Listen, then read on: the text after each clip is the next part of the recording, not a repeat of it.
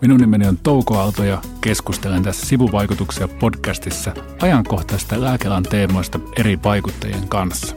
Meillä on tänään vieraana lääkäri ja emeriitta professori Sirkka-Liisa Kivelä, joka tunnetaan ikäihmisten paremman hoidon puolustajana. Lämpimästi tervetuloa. Kiitoksia.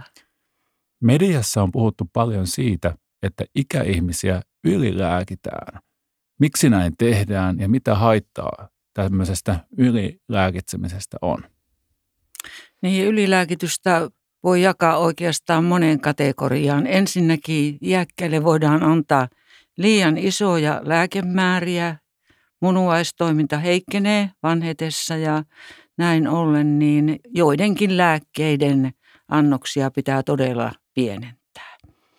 Ja seuraava ylilääkitysongelma voi olla se, että haittavaikutuksia, lääkkeen haittavaikutuksia lääkitään uudella lääkkeellä. Tai lääkkeen haitallisia yhteisvaikutuksia lääkitään uudella lääkkeellä. Ja neljänneksi mä otan vielä oireen mukaisen lääkityksen, jolla tarkoitan sitä, että vanhan ihmisen oireiden taustalla olevaa sairautta ei tutkita riittävän perusteellisesti eikä hoidetakaan sitä sairautta, vaan hoidetaan pelkästään niitä oireita. Ja saatetaan antaa jopa useitakin lääkkeitä näihin oireisiin. Tämä ylilääkitys on hyvin monimutkainen ongelma. Onko meillä paljon siis sitä, että virheellinen niin kuin perusta antaa lääkkeitä ja sitten tavallaan joudutaan lääkitsemään sen virheellisen lääkityksen aiheuttamia uusia oireita? Valitettavasti sitä näkee edelleenkin. Ihan valitettavasti.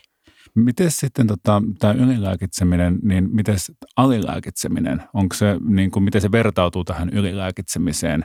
Kaikessahan tässä kysymyksessä on niin kuin mm. virheellinen lääkitys, Mut, ja mä itse ajattelen, että niin kuin sekä yli- että alilääkitseminen on monet, molemmat totta kai niin kuin haasteita ja ongelmia, niin miten ne vertautuu toisiinsa sinun näkemyksen mukaan? Tosi tärkeää ottaa myös tämä alilääkitseminen keskusteluun, koska meillä tapahtuu sitäkin, että – vanhalle ihmiselle ei sitten annetakaan tarpeellista lääkettä. Katsotaan, että hän on niin vanha, että hän tuskin enää tarvitsee tätä lääkettä, vaikka hän olisi jotakin 75-85-vuotias. Tässähän on hyvin paljon taustana vanhusten aliarvostus, joka meillä on aivan liian yleistä. No onko sitten niin, että ikääntyessään ihmiset tulevat herkemmiksi lääkkeiden haittavaikutuksilla ja jos mm. näin on, niin osaatko hieman kuvata, että mistä tämä johtuu? Niin se on. Me, kun me vanhenemme, niin me haurastumme ja hidastumme.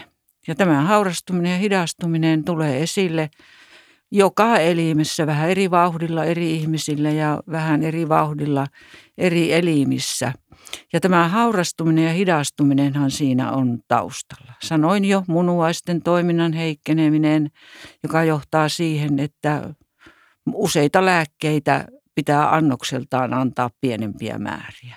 Mutta mä otan muutamia esimerkkejä, koska tasapainohäiriöt on aika yleisiä lääkkeen haittavaikutuksia. Ja tasapainohan on hyvin monimutkainen ja monen elimen koordinoima – niin ominaisuus, että me pysymme pystyssä. Siihen vaikuttaa ääreishermosto, keskushermosto, meidän aivot, siihen vaikuttaa näkö, tunto, lihasvoimat ja monia muitakin elimiä.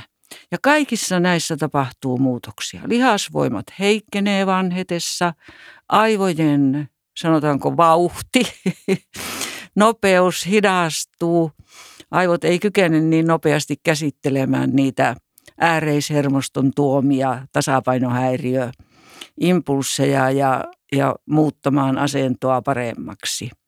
Sitten tapahtuu verenpaineen säätelyjärjestelmässä heikkenemistä, mikä johtaa siihen, että kun äkkiä noustaan makuasennosta ylös, niin vanhalla ihmisellä hyvin herkästi verenpaine romahtaa. Ja monet lääkkeet haittavaikutuksinaan aiheuttaa näitä samantyyppisiä ongelmia. Yksi lääke yhdenlaista ja toinen toisenlaista. Minä otan nyt esimerkiksi benzodiazepiinit, joita käytetään rauhoittavina ja unilääkkeinä, niin nehän vaikuttaa meidän keskushermostoon. Ne on rauhoittavia lääkkeitä, mutta ne vaikuttaa myös lihasvoimiin. Niitähän käytetään lihaksia lamaavina lääkkeinä. Ja nyt kun bensodiazepiinia ottaa ja on vanha ihminen, niin taustalla on jo nämä vanhenemismuutokset ja sitten rupeaakin kaatuilemaan. Tästä tulee mieleen, että jos oikein nyt päättelen, niin on erittäin tärkeää tämä jatkuva lääkityksen niin kuin arvi, uudelleen arvioiminen ja tämä yhteisvaikutusten arvioiminen, koska jos tänään oikeisiin or, oike, niin kuin oireisiin annetaan oikea annostus, oikea lääke, niin sama niin kuin lääke, sama annostus voikin sitten niin kuin vaikka pari vuoden päästä olla täysin väärä ja virheellinen, etenkin kun siihen tulee sitten jotakin muitakin vaikka vaikuttavia aineita, niin tämä jatkuva arviointi on varmaan aika keskiössä. Se on, se on todella tärkeää iäkkäiden kohdalla. Ja se, että niin minun mielestä pitäisi vuosittain ainakin jonkinlainen arviointi tehdä yli 75-vuotiaille. Mutta sitten kun ikää tulee enemmän ja lääkitys pyrkii lisääntymään, koska sairaudetkin myös lisääntyy, niin pitäisi tehdä perusteellisempia arviointeja jopa vuosittain. No minkälaisen reseptin sinä kirjoittaisit siihen, että ikäihmisten lääkityksiin voitaisiin puuttua paremmin ja onko kenties apteekeilla näkemyksesi mukaan tässä jonkinlainen rooli? Minun mielestä apteekeilla on tosi tärkeä rooli. Apteekithan neuvoo aika paljon tänä päivänä meitä tavallisia kansalaisia ja se neuvonta on tosi asiallista ja hyvää lääkkeiden oton suhteen, yhteisvaikutusten suhteen, ruoan ja lääkkeiden yhteisvaikutusten suhteen, jopa annoskokojen suhteen. Sitten apteekeilla on niitä yhteisvaikutusohjelmia, joista he voi katsoa kokonaislääkitystä tarkistaa, että mahtaako siellä olla yhteisvaikutuksia. Tätä kaikkea tehdään jo tänä päivänä. Mutta minä haluaisin, että apteekit integroitus vielä nykyistä enemmän sosiaali- ja terveyspalveluihin. Minun mielestä apteekit kulkee vähän omaa junansa ja meidän terveydenhuolto ja sosiaalihuolto kulkee omaa junansa. Ja tätä yhteistyötä minä korostasin. Mulla on muutamia niin ehkä myöhemmin puhutaan niin muutamia tämmöisiä käytännön esimerkkejä, mitä voitaisiin tehdä.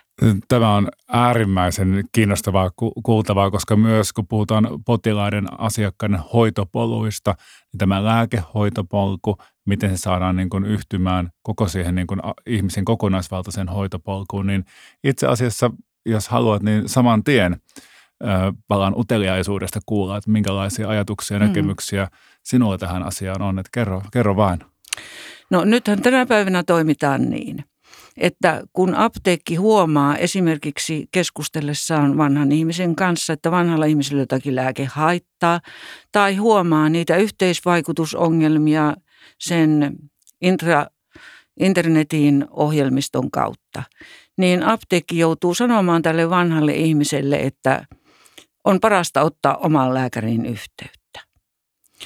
Ja minun mielestä tätä pitäisi parantaa. Tätä pitäisi parantaa sillä tavalla, että meillä olisi apteekkien ja vanhojen ihmisten omien lääkäreiden välillä keskusteluyhteyttä tätä nykyistä enemmän. Siihen voitaisiin rakentaa minkälaisia tahansa sähköisiä yhteyksiä tai puhelinyhteyksiä tai jotakin muutakin. Ja apteekissa voitaisiin kysyä, että kuka sinun lääkärisi on – tai kuka teidän lääkärinne on.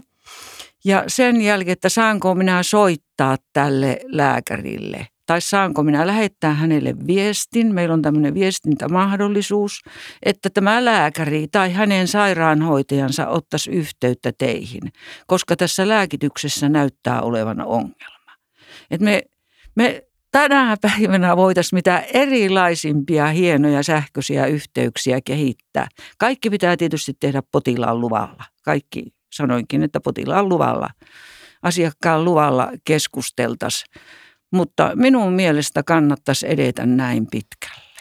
Tämä kuulostaa erittäin viisaalta ja tässä itse asiassa on hyvin paljon samaa kaikua kuin mitä puhuttiin tuossa – aikaisemmassa podcast-jaksossa Tapani Kimikisen kanssa ja puhuttiin tästä niin kuin lääkäreiden ja apteekkihenkilöstön yhteistyöstä, niin hyvin samaa kaikua, että näitä, näitä terveisiä varmasti viedään eteenpäin. Tota, Suomessa on puhuttu vanhustenhoidon hoivakriisistä ja tällä hetkellä aivan liian huonokuntoisia ihmisiä hoidetaan näkemyksiä mukaan, jos olen oikein ymmärtänyt, niin kodissa. Tästä jo voidaan niin kuin juontaa kysymys, että eikö koti olekaan paras paikka vanhukselle, että voitko avata hieman tätä näkemystäsi? Meillähän on muistisairaus, sairaudet yleistyneet ja onhan meillä toki muitakin sairauksia, jotka vie vanhan ihmisen liikuntakyvyttömäksi. Ja meillä todella tänä päivänä on muistiltaan erittäin huonokuntoisia ja jopa liikuntakyvyttömiä vanhoja ihmisiä kotihoidossa ja he asuvat yksin. Ja kotihoidon resurssit on aivan mitättömät. Kotihoidon henkilökunta tällä hetkellä näyttää pakenevan töistä, enkä yhtään ihmettele sitä. Heillä on todella iso työpaine ja he ovat väsyneitä. Ja näin ollen meidän kotihoito ei pysty asianmukaisesti hoitamaan näitä liikuntakyvyttömiä yksin asuvia muistiltaan heikentyneitä ihmisiä. Mutta meiltä puuttuu monista kunnista ympärivuorokautiset hoivapaikat – Meiltä puuttuu esimerkiksi päiväkeskuksia, jonne voitaisiin kuljettaa huonokuntoisia vanhoja ihmisiä päivittäin ruokailemaan, seurustelemaan, osallistumaan sosiaalisiin toimintoihin. Meiltä puuttuu jopa näitä ei-ympärivuorokautisia palveluasumisyksiköitäkin. Me, me tarvitsemme kyllä hurjasti lisää ympärivuorokautista hoivaa – perhehoitoa ja kotihoito on todella pantava kuntoon. Samoin omaishoito. Ja tästä tulee mieleen, että miten näet näitä tämmöisiä niin kotiin tuotavia palveluita, että voisiko siinä, kun usein keskustelussa jopa saadaan nähdä jo vaihtoehtojen puuttuessa, että on vain ja ainoastaan niin kuin ympärivuorokautinen sitten 24 ää, tota, tämä niin kuin sitova ja, ja vaativa, vaativa hoiva tai sitten kotihoito, että ne välimuodot tuntuu vähän puuttuvan ja, ja nämä kotiin tuotavat palvelut ja mistä mainitsitkin tuossa aikaisemmin, niin tämmöiset niin täydentävät palvelut, niin ehkä siinä on jotain semmoista, että tämä jako ei olisi näin jyrkkä. Minä olen kyllä tosi surullinen siitä, että tänä päivänä niin monissa kunnissa suorastaan vedetään pois välimuotoisia palveluita. Mä saan aika paljon meilejä ja puhelinsoittojakin vanhojen ihmisten omaisilta ja jopa tuota kuntien viranhaltijoilta, jotka puolustaa vanhoja ihmisiä. Ja kyllä esimerkiksi päiväpalveluita niin vähennetään. Et me ei jotenkin nähdä sitä, että kuinka paljon merkitystä vanhan ihmisen toimintakyvyn ylläpitämisessä näillä erilaisilla välimuotoisilla palveluilla olisi. Ja ovatko nämä välimuotoiset palvelut ehkä yksi osa ratkaisua myös tähän hoivakriisiin valtakunnallisesti sinun näkemyksen mukaan? Ja onko kenties jotakin muita asioita, mitä tässä pitäisi ennen kaikkea huomioida? Niin, kyllä ne yksi ratkaisu on, mutta ei, ne, niin ei niillä pelkästään pärjätä. Kyllä mä olen sitä mieltä, että ympärivuorokautista hoivaa tarvitaan lisää. Ja meidän, meidän pitää saada vanhusten hoito arvostetuksi työksi. Meidän pitää arvostaa niitä – vanhusten hoitajia, oli he sitten omaisia tai oli he sitten ammattiauttajia. Ja, ja tuota, siinä mielessä niin lisätä myös heidän määräänsä palveluissa. Kiitoksia. Jatketaan kohta keskustelua etenkin omaishoitajista, mutta otetaan tähän väliin pieni tämmöinen sana-assosiaatiotesti. Ja pyydän sinua, äh, Sirkka-Liisa, vastaamaan lyhyesti mielellään yhdellä sanalla – mitä tulee mieleen seuraavista sanoista? Apteekki. Turvallinen. Lääkityksen tarkistus. Tarpeellinen. Lonkkamurtuma. Valitettava. Laitoshoito. Huonoa. Omaishoitaja. Väsynyt. Kiitoksia. Tästä päästäänkin hyvin eteenpäin – koska Suomessa on arviolta 50 000 varsinaista omaishoitajaa ja lisäksi noin 300 000 ihmistä, jotka toimivat sopimuksettomina omaishoitajina. Ymmärtävätkö päättäjät syvällisesti, miten merkittävää ja raskasta työtä omaishoitajat tekevät? Miten sinä näet asian? Valitettavasti sitä ei ymmärretä. Meillähän on paljon puutteita omaishoidossa. Ensinnäkin tämä lainsäädännöllinen puute, että se on sidottu kuntien talouteen.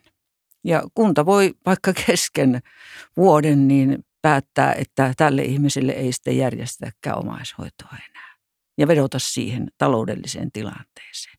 Meillä on eriarvoisuus omaishoidossa aivan hurjan iso.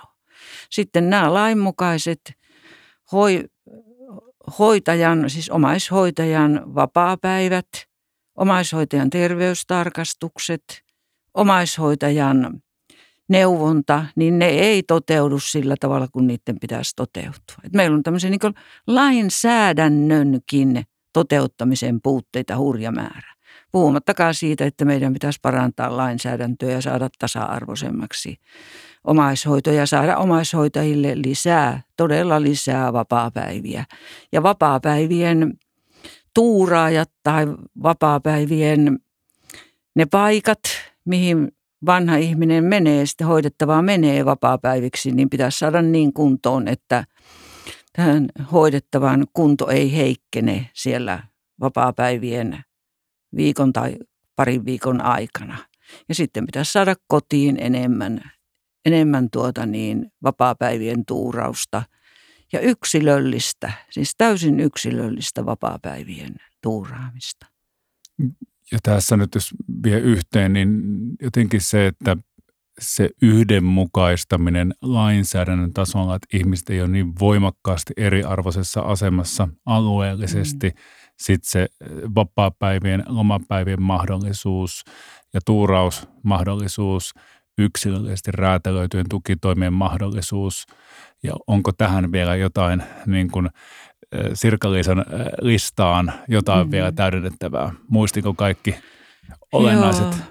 No se, se jäi minulta vielä pois, että oma, omaishoitohan oikeastaan toimii sillä tavalla, että siinä hoidettavalle tehdään hoito-ohjelma, mutta hoitaja unohdetaan. No näin. Niin. Ja tämä hoitajan unohtaminen on minusta erittäin suuri virhe. Meidän pitäisi päästä myös siihen, että jollakin tavalla siinä hoitosuunnitelmassa, siinä olisi vaikka oma osio, että miten tuetaan hoitajaa. Ja hänelle niin todella luvatta sen tuki. Eikä yksin omaan sen omaishoidon aikana, vaan myös omaishoidon jälkeen. Niin ei, meillä ei ole minkäänlaista tukea niin omaishoitajille sen hoidon loputtua. Kuolipa sitten omainen, jota hän hoiti, tai siirtyypä sitten omainen pitkäaikaishoivapaikkaan. Niin hän, meillä ei ole mitään tukea omaishoitajille. Ja jos olen oikein ymmärtänyt, niin sinulla itselläsi on myös pitkä kokemus omaishoitajuudesta, koska hoidit kymmenen vuotta omaa miestäsi. Tämän kokemuksen perusteella saavatko omaishoitajat tarpeeksi tukea yhteiskunnalta? Osin äsken jo vastasit tähän näin, mutta haluatko hieman jatkaa vielä niin kuin omakohtaisen kokemuksen ja esimerkin kautta? Niin mieheni sairastui imusuonniston syöpään ja sen jälkeen muistisairauteen. Ja minä hoidin hänet kotona ihan viimeisen saakka hän kuoli kotonaan. Tai sai kuolla kotonaan, mieluummin sanoisin näin. Ja tuota, sinä aikana minä näin, että kuinka huonoa se, se ohjaus ja neuvonta ja tukeminen on. Ja että oikeastaan kaikki riippuu siitä omaishoitajan jaksamisesta ja siitä omaishoitajan tarmokkuudesta, että hän jaksaa hankkia niitä palveluita, jopa lain, lainmukaisia palveluita. Minusta, minä olen ollut monissa aivan ihmeellisissä tilanteissa, joita minun mielestä niinkö eettisesti ottaen niin ei maassa pitäisi tapahtua. Ja jotenkin tulee mieleen se, että omaishoitaja tekee todella raskasta – todella pyyteetöntä työtä antaa kaikkensa sen omaisen hoidettavaksi, mutta usein ilman myös jo vaadittavaa koulutusta, ilman vaadittavaa osaamista, jotenkin miettiä sitä, että miten kaikkea tätä voisi tarjota siihen myös omaishoitajan niin kuin tueksi tämän osaamisen, jotta on kaikki edellytykset ja työvälineet tukea sitä kotona niin kuin omaa puolisoaan esimerkiksi. Niin neuvontahan kuuluu lakisääteisiin tehtäviin omaishoidossa tällä hetkellä, mutta se on todella puutteellista ja tietysti minä en voi niin niitä omia puutteitani tässä tuoda esille, mutta se, että niin tunnen paljon omaishoitajia ja heidän kanssaan, kun olen keskustellut, niin kyllä se on ihan satunnaista. Meidän terveydenhuolto- ja sosiaalipalvelujärjestelmä, niin, niin ei riittävästi ohjaa ja neuvo. Ja tähän me tarvitsisimme paitsi sosiaali- ja terveyspalvelujärjestelmää, niin myös apteekkien tukea ja, ja järjestöjen tukea. Jos mm, olen tehnyt taustatöitä ja kotiläksyjäni oikein, niin olet tutkinut myös omaishoidon lääkitykseen liittyviä ongelmia ja pystytkö hieman kertomaan, että minkälaisia ongelmia niin kuin siinä lääkitykseen liittyen yleensä on tapahtunut? No ensimmäinen ongelma on se, että niin, jos omaishoitaja ei ole riittävän aktiivinen – ja riittävän tarmokas ja hanki oma-aloitteisesti tietoja lääkkeistä, niiden haittavaikutuksista, yhteisvaikutuksista, ottoajoista ynnä muusta, niin kukaan ei tule hänelle sanomaan näitä tietoja.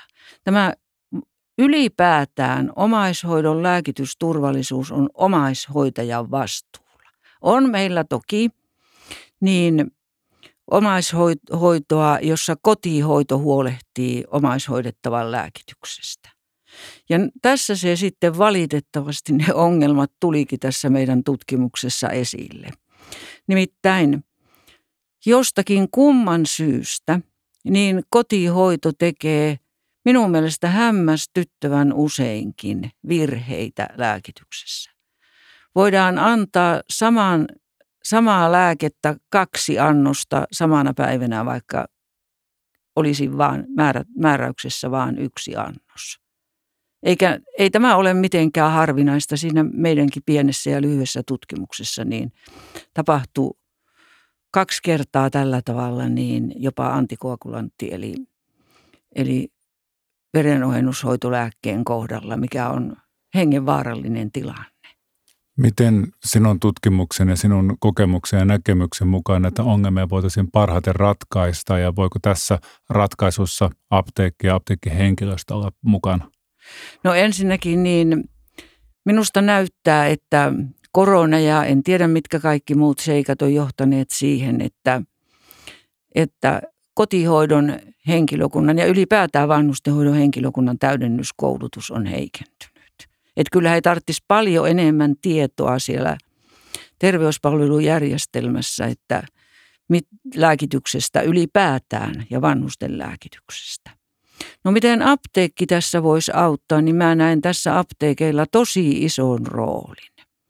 Paitsi se yksilökohtainen neuvonta, josta jo puhuin siellä apteekin tiskillä, niin minun mielestä apteekin farmaseuttien ja provisoreiden – niin tulisi ottaa yhteyksiä omaishoitajaliittoihin, omaishoitajayhdistyksiin, sosiaali- ja terveyspalvelujärjestelmään ja järjestää näiden tahojen kanssa yhdessä omaishoitajille neuvontaa, ohjausta, koulutusta.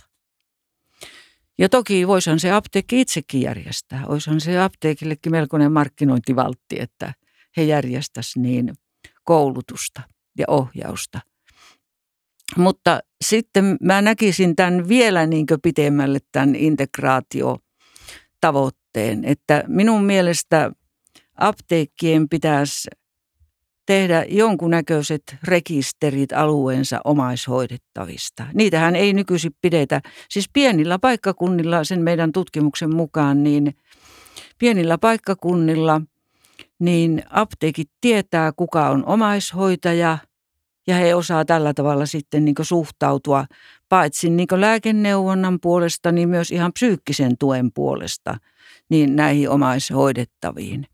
Mutta mä kyllä kannustasin, että omaishoidettavien ja omaishoitajien luvalla niin apteekit ryhtyisi pitämään niin jonkunnäköistä rekisteriä, se on ehkä rumaa sanaa, mutta jonkinnäköistä tie, tietoa siitä, että kuka on omaishoitaja ja sitten niin järjestäisi näille omaishoitajille niin huomattavasti selkeämpää ja parempaa ja tiheämpää ohjausta kuin muille kansalaisille. Että apteekit ottaisi ikään kuin tämän omaishoidon niin yhdeksi keskeiseksi kehittämishaasteekseen tällä tavalla.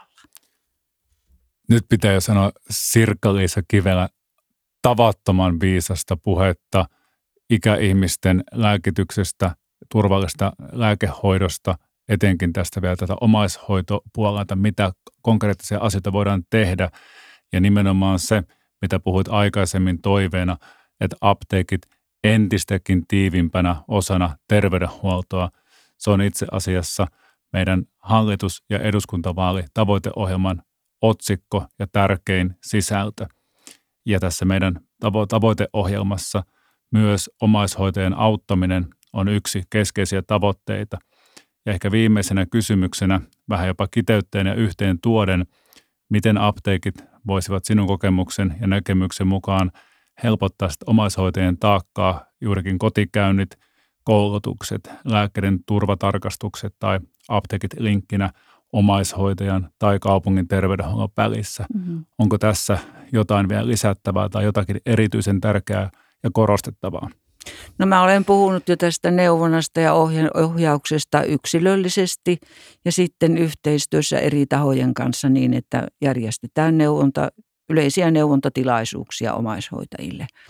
Mutta sitten lääkitystar- lääkitysten tarkistaminen tästä minun listastani vielä puuttui. Eli Puhuimme aluksi jo, että vanhan ihmisen lääkitys tulisi aina vuosittain tarkistaa, ainakin jollakin tavalla, sen oman lääkärin tai jonkun muun toimesta. Mutta sitten jos vanhalla ihmisellä on paljon lääkkeitä, ja etenkin jos näyttää, että hänellä on haittavaikutuksia, niin sen jälkeen me tarvitsemme kyllä moniammatillisia lääkitys- turvallisuustarkistuksia. Eli siis oma sairaanhoitaja ja lääkäri ja farmaseutti yhdessä niin tekevät näitä tarkistuksia. Ja tässä minusta on apteekkien farmaseuteille niin myös iso rooli. Toki se, mitä puhuin aikaisemmin, että apteekeissa niin tarkistetaan jo nykypäivänä yhteisvaikutuksia ja kysellään haittavaikutuksia, niin onhan sekin lääkitysturvallisuuden tarkistamista siinä, missä lääkärin vastaanotolla tehdään.